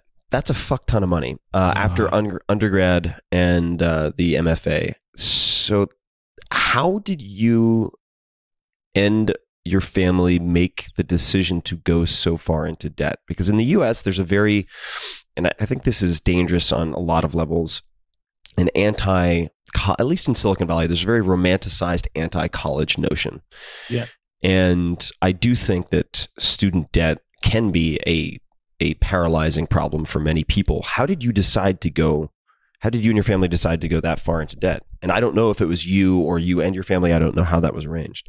Well, I think, you know, at some level, Indian families are a lot like Jewish families and other sort of, you know, cultures that put a primacy on education, where there is this expectation that your family will pay for school. You know, and my dad was going through a hard time in the 80s, you know, because he was in real estate, and that's when the market was tanking. And, you know, he took on a lot of debt himself in order to pay for Harvard. So I don't think Harvard's where the main source of debt came from. Main source of debt came from film school. And, you know, there was no way he was going to pay for that, or I was going to let him. And so it was just my decision, really, to basically be like, okay, I was so deluded, I guess, into thinking that like somehow I was going to pay it back.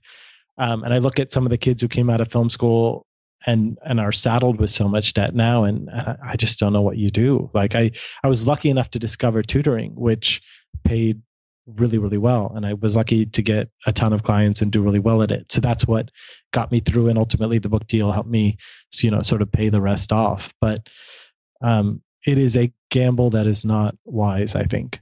Okay. All right. So now we're getting to the next question, which is what advice, so much like college has sort of lost its luster for a lot of people, although I do generally think that if you can get into a top tier name recognizable brand, which sounds terrible, but whether it's undergrad or say MBA, then it can be worth it sometimes. I agree with you. The MFA, film school, is also one of those divisive topics where a lot of successful filmmakers will say, waste of time. But then there are many successful filmmakers who come out of film school. Aspiring filmmaker about to graduate from undergrad or has already graduated from undergrad, did decently well in however we want to think about that. Should I go to film school? They love film. Maybe they've done a few short films in some elective classes in college, but their major was something else. Should I go to film school? What do you say to that person, or what do you ask them? What's the conversation? What would I say now? I would have such specific advice now, which is only go to film school if you can get into USC.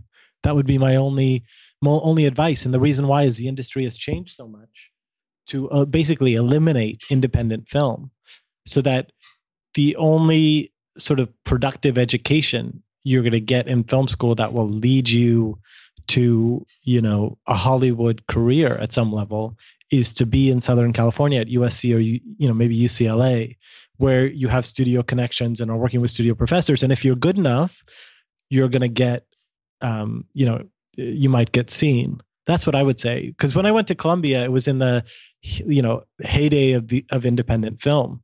At some level. And so a lot of the great things that happened to me at Columbia were because I had access to all these successful, you know, independent directors and producers who loved my work and therefore introduced me to all these great people. All those people now are having trouble making films, of course, because there's no outlet for them, you know, so they've all gone to television or whatever. So film at some level, if you want to work in film, we're talking working, you know, in the studio world, which means you got to be in LA. You have to, right, to be at one of those two film schools. But otherwise, I would say, I don't think there's a need for it. I don't think you need to go to film school. I think you just need to make work. Yep. This is the USC reference or I guess recommendation with caveats makes me think of Stanford also. In my backyard here, yes, in the Bay Area. Yes. And certainly as a competent computer science major, but the demand for engineers so outstrips supply. It's just ludicrous. But if you want to be part of the Silicon Valley tech scene and you're debating between different undergrad options, then Silicon Valley and being based in Palo Alto, where you have all of the venture capitalists literally in the same town or right next door, can give you a huge leg up, similarly, depending on which facet of the business you want to be a part of. It was the one school that I didn't let my, because I helped so many kids with their college applications over the years. Stanford was the one school I rarely kind of let them apply to. Why is that? Because I said it was too hard. I said the problem with Stanford is that the college application game is very simple. Whichever school you apply to early, you better be fairly sure you have a good shot at getting in, because when you apply early, your chances of getting in are much better, but you have to at least be in the game to get in. Stanford's acceptance rate is so low, and everybody applying to Stanford is so good and so smart that to get in takes an act of God. You better be a real miracle of nature. And so it was the one school I recommended more often than not. I just said, you are throwing away your application because they don't take anyone. It's harder than Harvard. It's harder than Yale. It's harder than any school. Stanford's the top school in the country right now. It's a great school. Their business school program is also outstanding. I considered it. I had this, I always thought I should have gone to Stanford had I been able to get in. I mean, I applied early to Princeton, got accepted, ended up having a very difficult time at Princeton. Always thought, I would have been much better off having gone to a Brown or a Stanford. Yeah, because you're not, Princeton is very square. Yeah, and I ended up, I don't know if I've ever talked about this publicly. I don't know if you're familiar with the very weird eating club. Yes, absolutely. Social structure at Princeton, but in effect, for people who aren't familiar with this, you have a street that is lined with gigantic mansions, and that is where the partying happens generally. Welcome to Princeton. Yeah, gigantic mansions. They're all stylistically different, which is very odd. So you have kind of old-timey, blue blood, New England rich mansion. Then you'll have colonial style, kind of Georgia Belle from old money mansion, and then it goes on and on. It's a very odd place, and they're effectively co-ed fraternities. It's the easiest way to describe it, where you also eat meals. And some of these eating clubs, it's just mind-blowing. Like Ivy, for instance, I believe has an endowment, so to speak, that is larger than some name brand universities in the United States. It's just mind-blowing. And I ended up trying to fit in some of these eating clubs and getting very disillusioned and unhappy, and then joining an eating club called Terrace. So Terrace, to give you an idea, had a rainbow flag flying out front. I would have loved it. I am not gay, but it's where it's basically like your Tuesday. It's where the odds and ends, yes, the people who didn't fit in anywhere else ended up going. And it was the one thing. I don't give any money to Princeton for reasons that you guys can look up if you want to read some practical thoughts on suicide, an essay that I wrote, then that'll give you an idea why I don't give money to Princeton, but I do give money to Terrace because it saved me.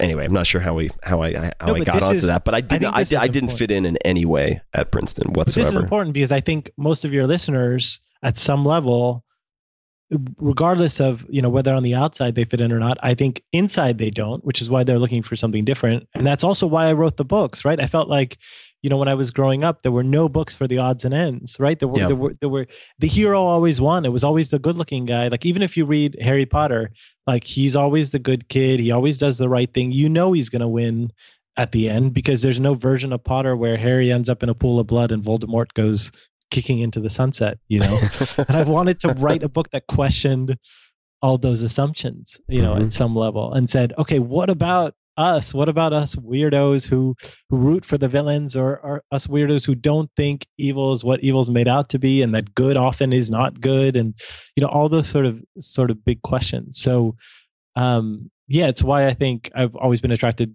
to your work and people like you at some levels, because that sort of questioning reality and what the structure is so important. And I think kids are helpless to do that. And if we can train them not to through books, because that's our number one medium to sort of get to them, I think it's a big deal, which is why I sort of take what I do, like I said, too seriously, probably. Well, I think that anyone who's really good at what they do, really, really good, tends to have a certain degree of pathological obsession with what they do. Mm. If you had to recommend books on writing or books that would help someone's writing, is there a short list? Are there any that come to mind? Let me think. I'm not gonna make it genre specific on purpose. It could be it could be anything. For instance, I'm a nonfiction writer at this point, but Bird by Bird, which is written and a lot for fiction writers, really, I found just the cheapest therapy that money could buy. Yeah. That one's an amazing book. I think, I'm less interested in books specifically about writing, because I think writing to me is like breathing. You write the way you breathe. Everybody has their own way of doing it. Everyone, every true writer has to write to stay alive, because that's how we live. That's our connection to the sort of cosmos. And so every writer has their specific process. I don't get so much out of writer books. What I do get books, out of are two things. One, books about creativity, and then, sort of like creative spirit, and then documentaries about creative process. Those are the two things I sort of look at. And so one of my favorite books is called The Spark. It's written by Cirque du Soleil of all very companies. Cool. I love Cirque du Soleil. And they have a book called The Spark about where their ideas come from. It's very short. You can read it in like 20 minutes. But it's fantastic. And it gets to this idea that so much of creativity is about the fact that we try to control it, right? That, again, it goes back to that idea of the I that I'm trying to get rid of. That if we just let go of this idea of the conscious I trying to control when we work creatively, that's when the universe comes rushing through. And it's about almost making yourself into a clear vessel and accepting that it's going to come. And I think one of the great things about writing a series is that now that I'm on book 4 and I've settled into a rhythm, I start to trust myself. And when I trust myself is when the great stuff happens, because I'm not monitoring, I'm not judging, and right, you're not editing when you're generating. And you're getting I'm getting twist after twist, where every chapter is ending in a twist that, like, I never predicted. The character's doing something I'd never had any idea they would do, and it's happening. Versus the first 3 books, where it's every chapter one twist or whatever. Now it's constantly, because I'm allowing myself to take things in new directions. And along with The Spark, they've got a cool documentary called The Fire Within, that follows 8 people that try out for Cirque du Soleil, and it's sort of a wonderful Canadian documentary about people passionate about their art. And then the other thing is I'm obsessed with documentaries about creative process, specifically about fashion designers, because if you look at fashion, it's where you get 100% undiluted creativity, because it's on such a short cycle with all the different fashion shows. And so it's also, in a sense, purely subjective, which makes which adds to the creativity by necessity in some respects. Right? Yes. And so you get to sort of watch these madcap geniuses who aren't constrained, right? Because again, it's subjective, so they can do whatever they want because people have already judged them to be geniuses at some level. So you get these amazing things. So, things like Dior and I, or Valentino, The Last Emperor, or Lagerfeld Confidential. If you had to pick one of those three for a non-fashion, I'm the most disheveled, unfashionable person you could possibly imagine. Which of those three should I start with? Let me give you another one then. Let me give you one that I think the best of them all is called Ballet 422. All right. And it's on Netflix. It's so American Ballet Theater has a choreographic internship. That's, I think, the most prestigious choreographic award a young person can win. And people compete, I think, from all over the world for it, I think. And the person who won it one year was someone inside their own company who was just sort of a middling dancer in their company and who was only 24, which I think the youngest they've ever given it to. And it tracks his internship and his choreographic, process. And when you meet him, you think he's a complete yahoo, right? You just think he doesn't seem smart. He doesn't seem charismatic. The guy's name is Justin Peck. You don't see why they gave it to him. You're just sort of watching this movie thinking it's dull, watching like paint dry, because there's no narration. It's 100% watching this guy work. And about 15 or 20 minutes into it, you start to see him at work, and you start to realize slowly by slowly, you are watching a genius, and you're watching like a Mozart who is just gifted with something that is absolutely unrivaled. And it's only like an hour and 10 minutes, but it's the best hour and 10 minutes you'll ever spend, because you'll get to see true genius in process without any editorializing. Oh, cool. And he Ballet 422. Ballet 422. And he's since become the best choreographer in the world. Wow. And he's young, you know, but you get to watch it happen. It's I love really it. Amazing. Yeah.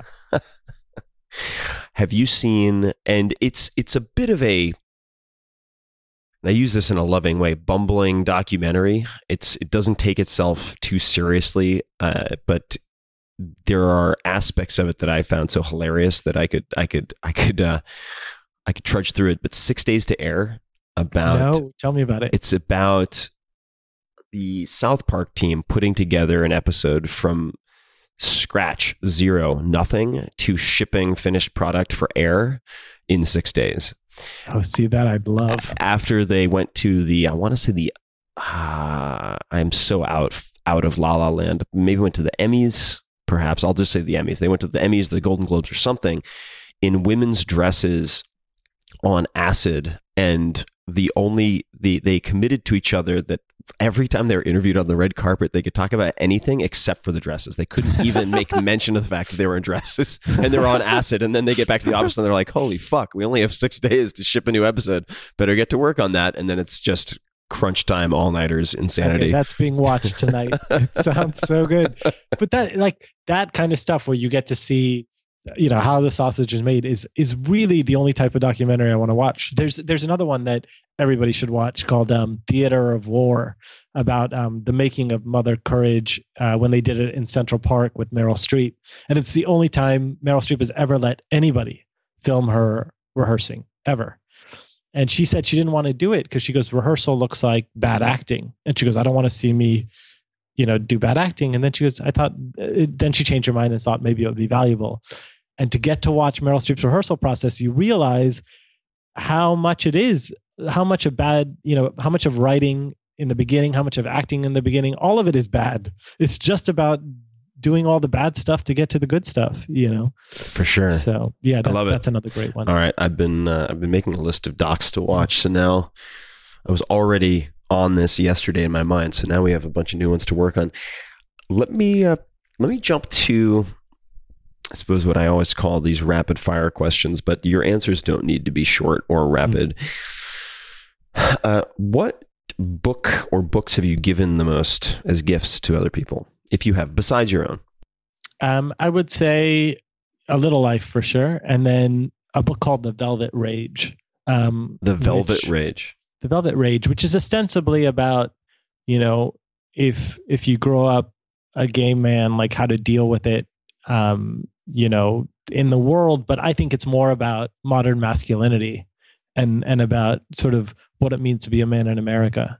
And so even for a heteronormative, I think so. I think, you know, the one thing A Little Life and that book share in common is an attempt to deconstruct what, you know, the tenets of being a man are in this country, because I think it ultimately restricts emotional health, you know? And so, you know, I think both those books sort of give you a window into an alternative and yeah. Here's if you wanted a different shade of gray, in a book with all your spare time that you might enjoy, that a number of my friends, male and female, have just found extremely powerful is Tribe by Sebastian Younger.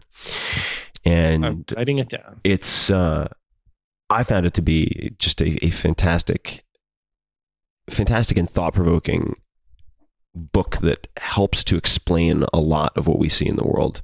And it might add just a different lens through which to look at that as well. Fantastic. What is the best investment you've ever made? And that could be energy, time, money, or any other resource. And I'll give you an example. So for instance, Amelia Boone, who's a 3-time World's Toughest Mudder champion, also power attorney at Apple, just a killer cyborg. And I asked her this question, and she said it was the entrance fee for her first World's Toughest Mudder, or it might have been her first Very Toughest Mudder. In either case, the fee was $450, which for her at the time was actually a stretch. But if she hadn't done that, this entire other career and life for her wouldn't have opened. Mm. Does anything come to mind for you? It doesn't have to be the best, but it could be one of the best investments.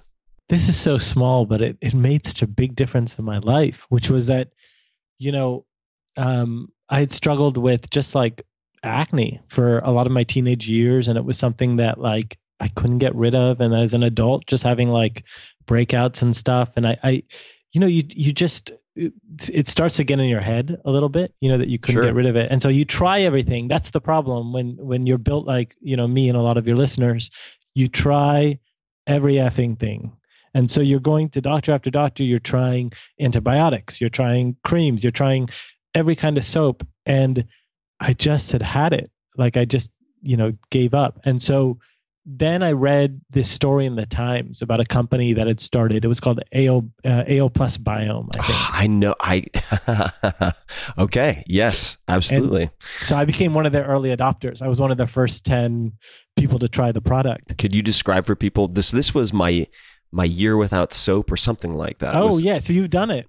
Oh, I actually got a prototype sample of AO Biome way back in the day, which is its own story too. But can you describe for people, well, I mean, you could take stab at it, I could take stab at it, but could you describe for people what this is? It's not antibacterial for sure. No, it's the opposite. Tell me if I'm wrong. As far as I know, it's a probiotic spray.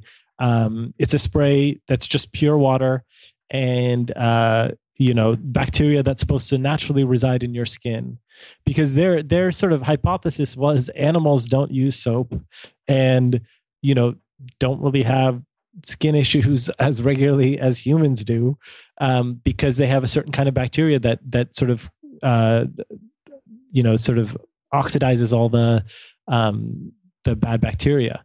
And so they created this bacterial spray that they said, all you need to do is throw out all your soap, any cream, anything you've ever used in your entire life, and just use this. You don't even have to shower, and you potentially would be fine. And so I was desperate.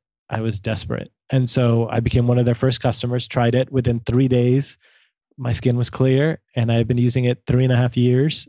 They are now called Mother Dirt. They've changed their name. Oh, they did. Okay. Mother Dirt. Yeah, because AO Plus Biome was not. Yeah, it doesn't roll off the tongue. Marketable. They and they have a shaving cream now that you can use. They have a shampoo that you can use that is sort of bacteria friendly. And man, it made a difference. Let me tell you that. Like, it just changed everything, because you just not forget the skin thing. I mean, that's just superficial. But to realize that the problems you were chasing for 10 years or more than that could be solved by your own body and by something that was natural already, that theoretically, like, you don't even need the mist at some level. Like, if I don't have it for a week, I just don't use soap, and then my skin goes back to, it stays completely fine, Definitely. So it was that was a big shift. And it's called Mother Dirt now. Mother Dirt. MotherDirt.com. So if people want to read the New York Times piece, the New York Times does what I do, which is confusing sometimes, that they'll use a different headline online versus in the print edition, and then it makes things very confusing for people. But it's the, my no soap, no shampoo, bacteria-rich hygiene experiment. Yes. And I think the author's name is Julia Scott. Discovers what she smells like after 28 soapless days. It's fascinating. It's really, really fascinating. It's great. Yeah, everyone should be on this product. I feel like it's a market that's going to explode soon. What other tricks do you have like that? Do you have any other expedient solutions to common problems like that? Anything? Let me think. So, just because I feel like everyone's stress goes somewhere in their body. Like, some people get back pain, and that becomes their big thing. With me, it was always skin until that was solved. And then I guess when I was younger, it was stomach. Yeah, one of my best friends has that. He always gets stomach issues. And also because I was on antibiotics for the skin problems when I was a teenager. So that was something that stuck around. And again, I did a lot of research and realized that, you can take a daily probiotic, but that probably won't be enough. And so I sort of cobbled together my own probiotic therapy where I would buy 2 or 3 bottles of different brands and take those on tour when you're sleeping at, basically not sleeping, eating God knows what, and completely off rhythm. And just by taking maybe like 8 probiotic pills a night from, whatever, a combination of different brands, it solved all my problems. I can travel anywhere in the world. And as long as I'm overdosing on probiotics with mixing up different brands, no issues whatsoever. It's the mix of the different brands that I think is what it's key, right? Solves. And then the other thing that helps to sleep, just in terms of insomnia, is if you have an aromatherapy diffuser, one of those sort of wood diffusers that you can get off Amazon for like $20, and you use lavender oil in it, it'll zonk you out very, very fast. Lavender oil. All right. I'll have to play around with this. I started using a diffuser for the first time after I had Nicholas McCarthy on the podcast, who is a one-armed, or I should say miraculously one-handed concert pianist. And he uses geranium oil when he's composing. He said it's the perfect mixture of relaxation without sleepiness. It's relaxation plus alertness for him. So I used geranium oil for a lot of my editing and writing sessions when I did Tools of Titans. Do you use the diffuser for anything other than lavender oil, or is that? But what's funny is this is such a stupid answer. But at the sort of food market I go to, they have this basket of 50% off oils of whatever hasn't sold that week or whatever. So I just buy whatever's in there. So I never really keep track of what's in the diffuser on any day. It's just a different smell. Welcome to my life. I'm willing to cede control over what oil is in the diffuser. When you're traveling as much as it sounds like you do, 60, 80 days a year, and I'm sure you have other non-tour related travel, do you have any tips for minimizing onset of cold, flu, et cetera, things like that? I think the steam thing before I leave helps a lot, because it really does clear your sinuses, because that's where you can get sinus infections. And I think I was prone to those, a lot. And I think when I'm on tour, and it's funny, I read a book about Steven Spielberg, who apparently does the same thing. But I'm sorry. Okay, go ahead. When he's shooting a movie, for him not to get sick, which is he drinks tea incessantly, and herbal tea, just, he's just constantly to stay warm, because, you never know what the weather is, you never know what the situation's going to be, but he's just always downing hot tea of some herbal variety. And I think when I'm on tour, everywhere I go, every time I get in the car, I get a hot tea. Every time I get to a school, I drink a hot tea. So I'm drinking like 7 or 8 cups a day. Do you have a go-to hot tea, or is it like the 50% off? It's if I can get to a Starbucks, they've got the Mint Majesty, which is really good. I mean, we should preface this all by saying that I can't drink caffeine because it makes me crazy. Do you drink alcohol or no? No, I mean, a glass of wine if it's been a particularly horrific day, but otherwise, not really. I just you don't need the enhancement or handicap one way or the other. This is what I would say, and this is sad, but I think there's a happy lining to it, which is that I spent so long in my 20s and teens trying to get control of my brain and trying to make it a happy place. Do you know what I mean? Sure. And when I finally found peace of mind and sort of the creative space to be able to work in, and now live in a fairly, just like constant state of goodness, I don't want to mess it up. I get it. Totally get it. I think that's where I am at the moment, but yeah. What topic would you speak about if you had to give a TED talk on something that you're not known for at all? So can't be tutoring, Can't be tennis. Can't be tennis. Certainly can't be the writing that you're doing. It might be on things that make people laugh, because I've done all these studies, because when you know you're writing, you want to get to the sense of what makes kids laugh, right? Because as horrific as the School for Good and Evil books are at times, they're quite dark. They're also quite funny. And a lot of it is trying to find out what makes kids laugh. And so I would do a TED Talk, I would hope, on this. I read this book or this study about, you know, these people who spent like 10 years trying to figure out what makes people of all cultures laugh, no matter what. Like, even if you go to the recesses of the Amazon, it'll make people laugh. And they came up with 4 things. And the 4 things were, okay, I'm going to try not to die laughing while I say these. Number 1 is beating someone with a kitchen utensil. Got it. Good to know. Okay. Number 2 is falling down a short flight of stairs, which apparently no matter where you are, it makes people laugh. Number 3 is a swift fart delivered in silence. I was going to say fart has to be in there somewhere. Which I like how specific, a swift fart delivered in silence. That could also that could be the name of my memoir. And I use that in chapter 3 of the first book, and it's always mentioned as one of the kids' favorite moments. And I'm like, of course, because it's one of the 4. Of the 4 things. And number four was such a shock, and then it stayed with me, is adults dressed as twins. What? Adults dressed as twins. If you parade 2 adults dressed in the same clothes in front of a weird tribe in the middle of the Amazon, everyone will laugh. All right, that would make a good TED Talk. So I think things like that, like what connects everybody, right? What are the common denominators? I just think those are important, and so I'm trying to get to the bottom of those, because that's what fairy tales are, also, right? That's at the end of the day, the School for Good and Evil at their core are fairy tales. So I'm trying to get to the essentialness of, and maybe this is why I'm so focused on Zen and meditation and trying to understand the world beyond the matrix, of trying to get to the bottom of like what connects every kid, what connects every one of us, you know, before our blank slates are filled. Definitely. What is the bad advice that you hear given out often in your world? And I'm deliberately keeping that very, very broad. Not going to define your world for you. You can take it any way you want.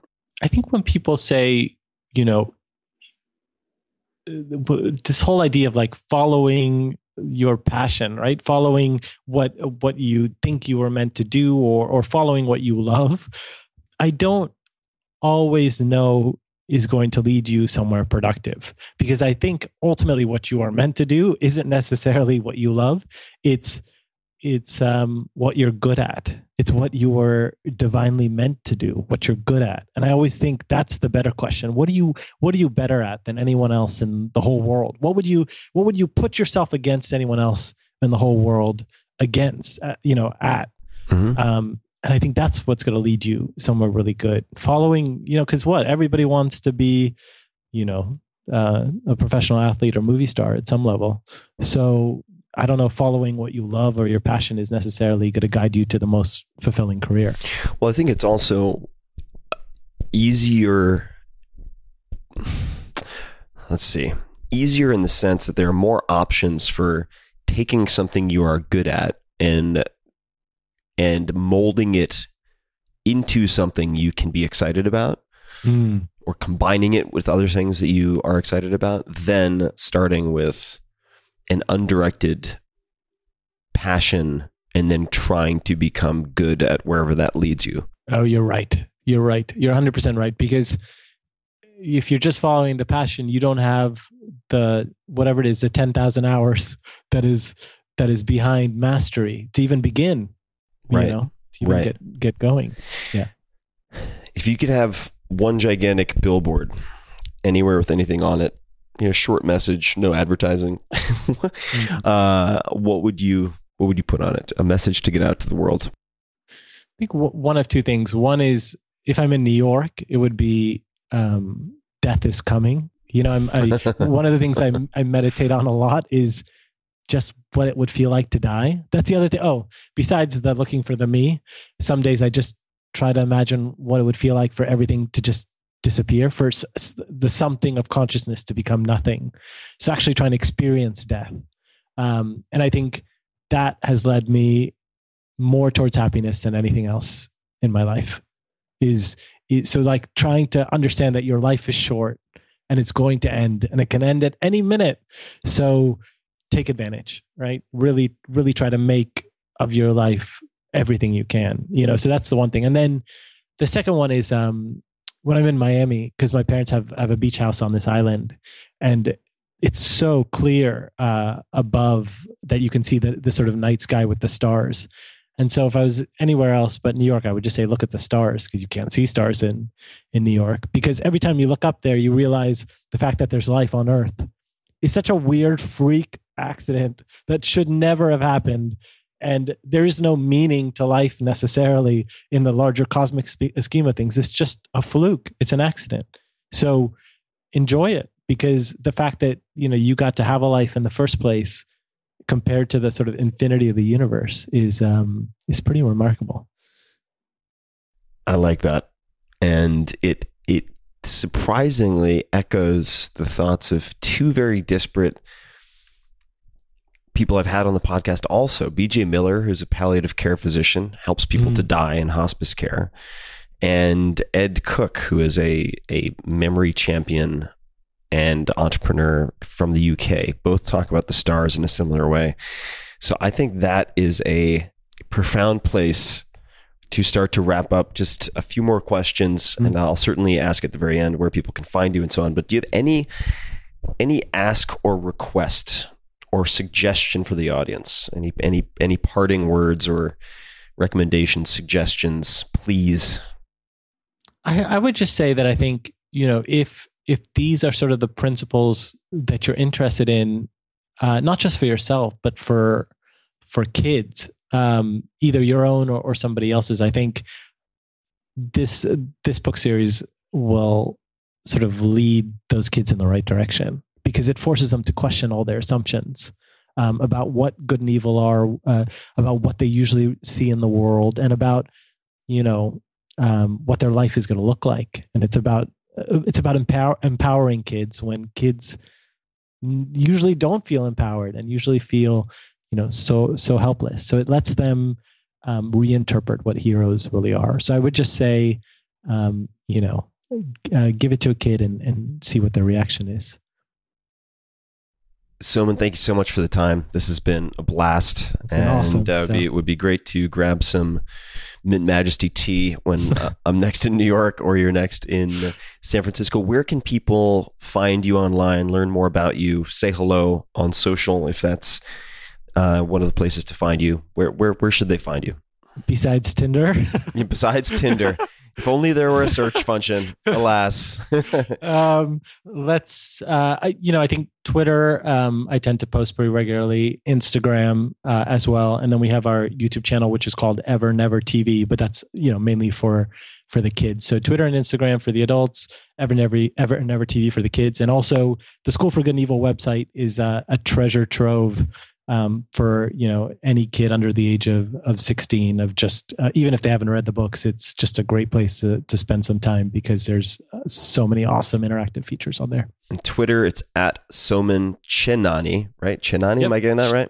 Chainani, yep. Soman Chainani on Twitter. And then Instagram is Soman C. Got it. SOMANC. Well, Soman, thank you so much for taking the time. I've really enjoyed this conversation. And to everybody listening, you can find links to everything, the School for Good and Evil, of course, everything else, all the books we mentioned, all the docs we mentioned, in the show notes, which can be found with the show notes for every other episode at 4hourworkweek.com/podcast, all spelled out, 4hourworkweek.com/podcast. And as always, and until next time, thank you for listening. Hey guys, this is Tim again. Just a few more things before you take off. Number one, this is 5-Bullet Friday. Do you want to get a short email from me? Would you enjoy getting a short email from me every Friday that provides a little morsel of fun before the weekend? And 5-Bullet Friday is a very short email where I share the coolest things I've found or that I've been pondering over the week.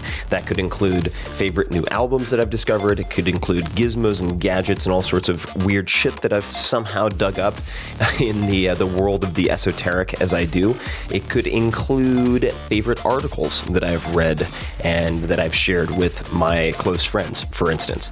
And it's very short. It's just a little tiny bite of goodness before you head off for the weekend. So if you want to receive that, check it out. Just go to 4hourworkweek.com. That's 4hourworkweek.com, all spelled out, and just drop in your email and you will get the very next one. And if you sign up, I hope you enjoy it. This episode is brought to you by Audible, which I've used for many, many years. I absolutely love audiobooks, and they are one of my favorite ways to pass the time when I travel. I'm on the road all the time, and Audible allows me to consume many more books than I possibly could otherwise. I have two audiobooks to recommend right off the bat. The first is perhaps my favorite audiobook of all time, and it's the only audiobook I've wanted to listen to twice in a row, The Graveyard Book by Neil Gaiman. It's amazing, and you will thank me. There are a few different versions. I like the version that Neil narrates himself. One of the most soothing voices of all time. The second book is Vagabonding by Rolf Potts, P-O-T-T-S, which had a huge impact on my life and formed the basis for a lot of what would later become the 4-Hour Workweek. So go to audible.com/Tim and you can choose one of these two books or any of many, many other options. That could be books, magazines, and much more. As a listener of The Tim Ferriss Show, you can also access a free 30-day trial. Just go to audible.com/Tim. You can't make more time, but you can make the most of it. So turn your travel or your commute into something more with a free trial at Audible. Go to audible.com/Tim to start now and get your free 30-day trial. This episode is brought to you by Trunk Club. There are two types of men out there. You know who you are. Guys who love shopping for clothes but are short on time, category A. And those of you who hate it, category B.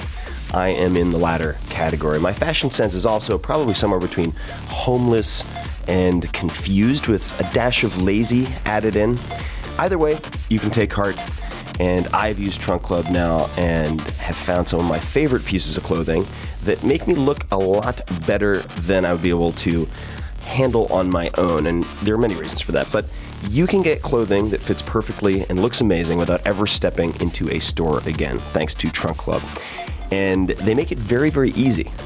And the clothing is handpicked by a personal stylist, your own personal stylist. All you have to do is go to trunkclub.com/Tim, type in your measurements, share your likes and dislikes. They'll pick your clothes from more than 80 top brands and ship them right to your door. You keep what you like, you send back what you don't. If you don't like any of it, send it all back. Doesn't matter. And Trunk Club is not a subscription service. This is what appealed to me, among many other things. I didn't want to constantly be getting dinged by things or have to deal with the headache of constantly getting boxes. It's not a subscription service. Shipping is always free, and you have 5 days to try on the clothes. So, couple points here. Number one, get started today. Go to trunkclub.com/Tim. Try it out. You get premium clothes, expert advice, no work, no risk. That is a winning combo. And I have found some of my favorite espadrilles, shoes from them, bright green. I do like the color green, and they actually work. I've had so many compliments on these shoes, and more people ask me where I got them than any other pair of shoes I've ever had. And more shirts. I ended up keeping about, I would say, 3/4 of my box, which I did not expect to do. So go to trunkclub.com/Tim and check it out.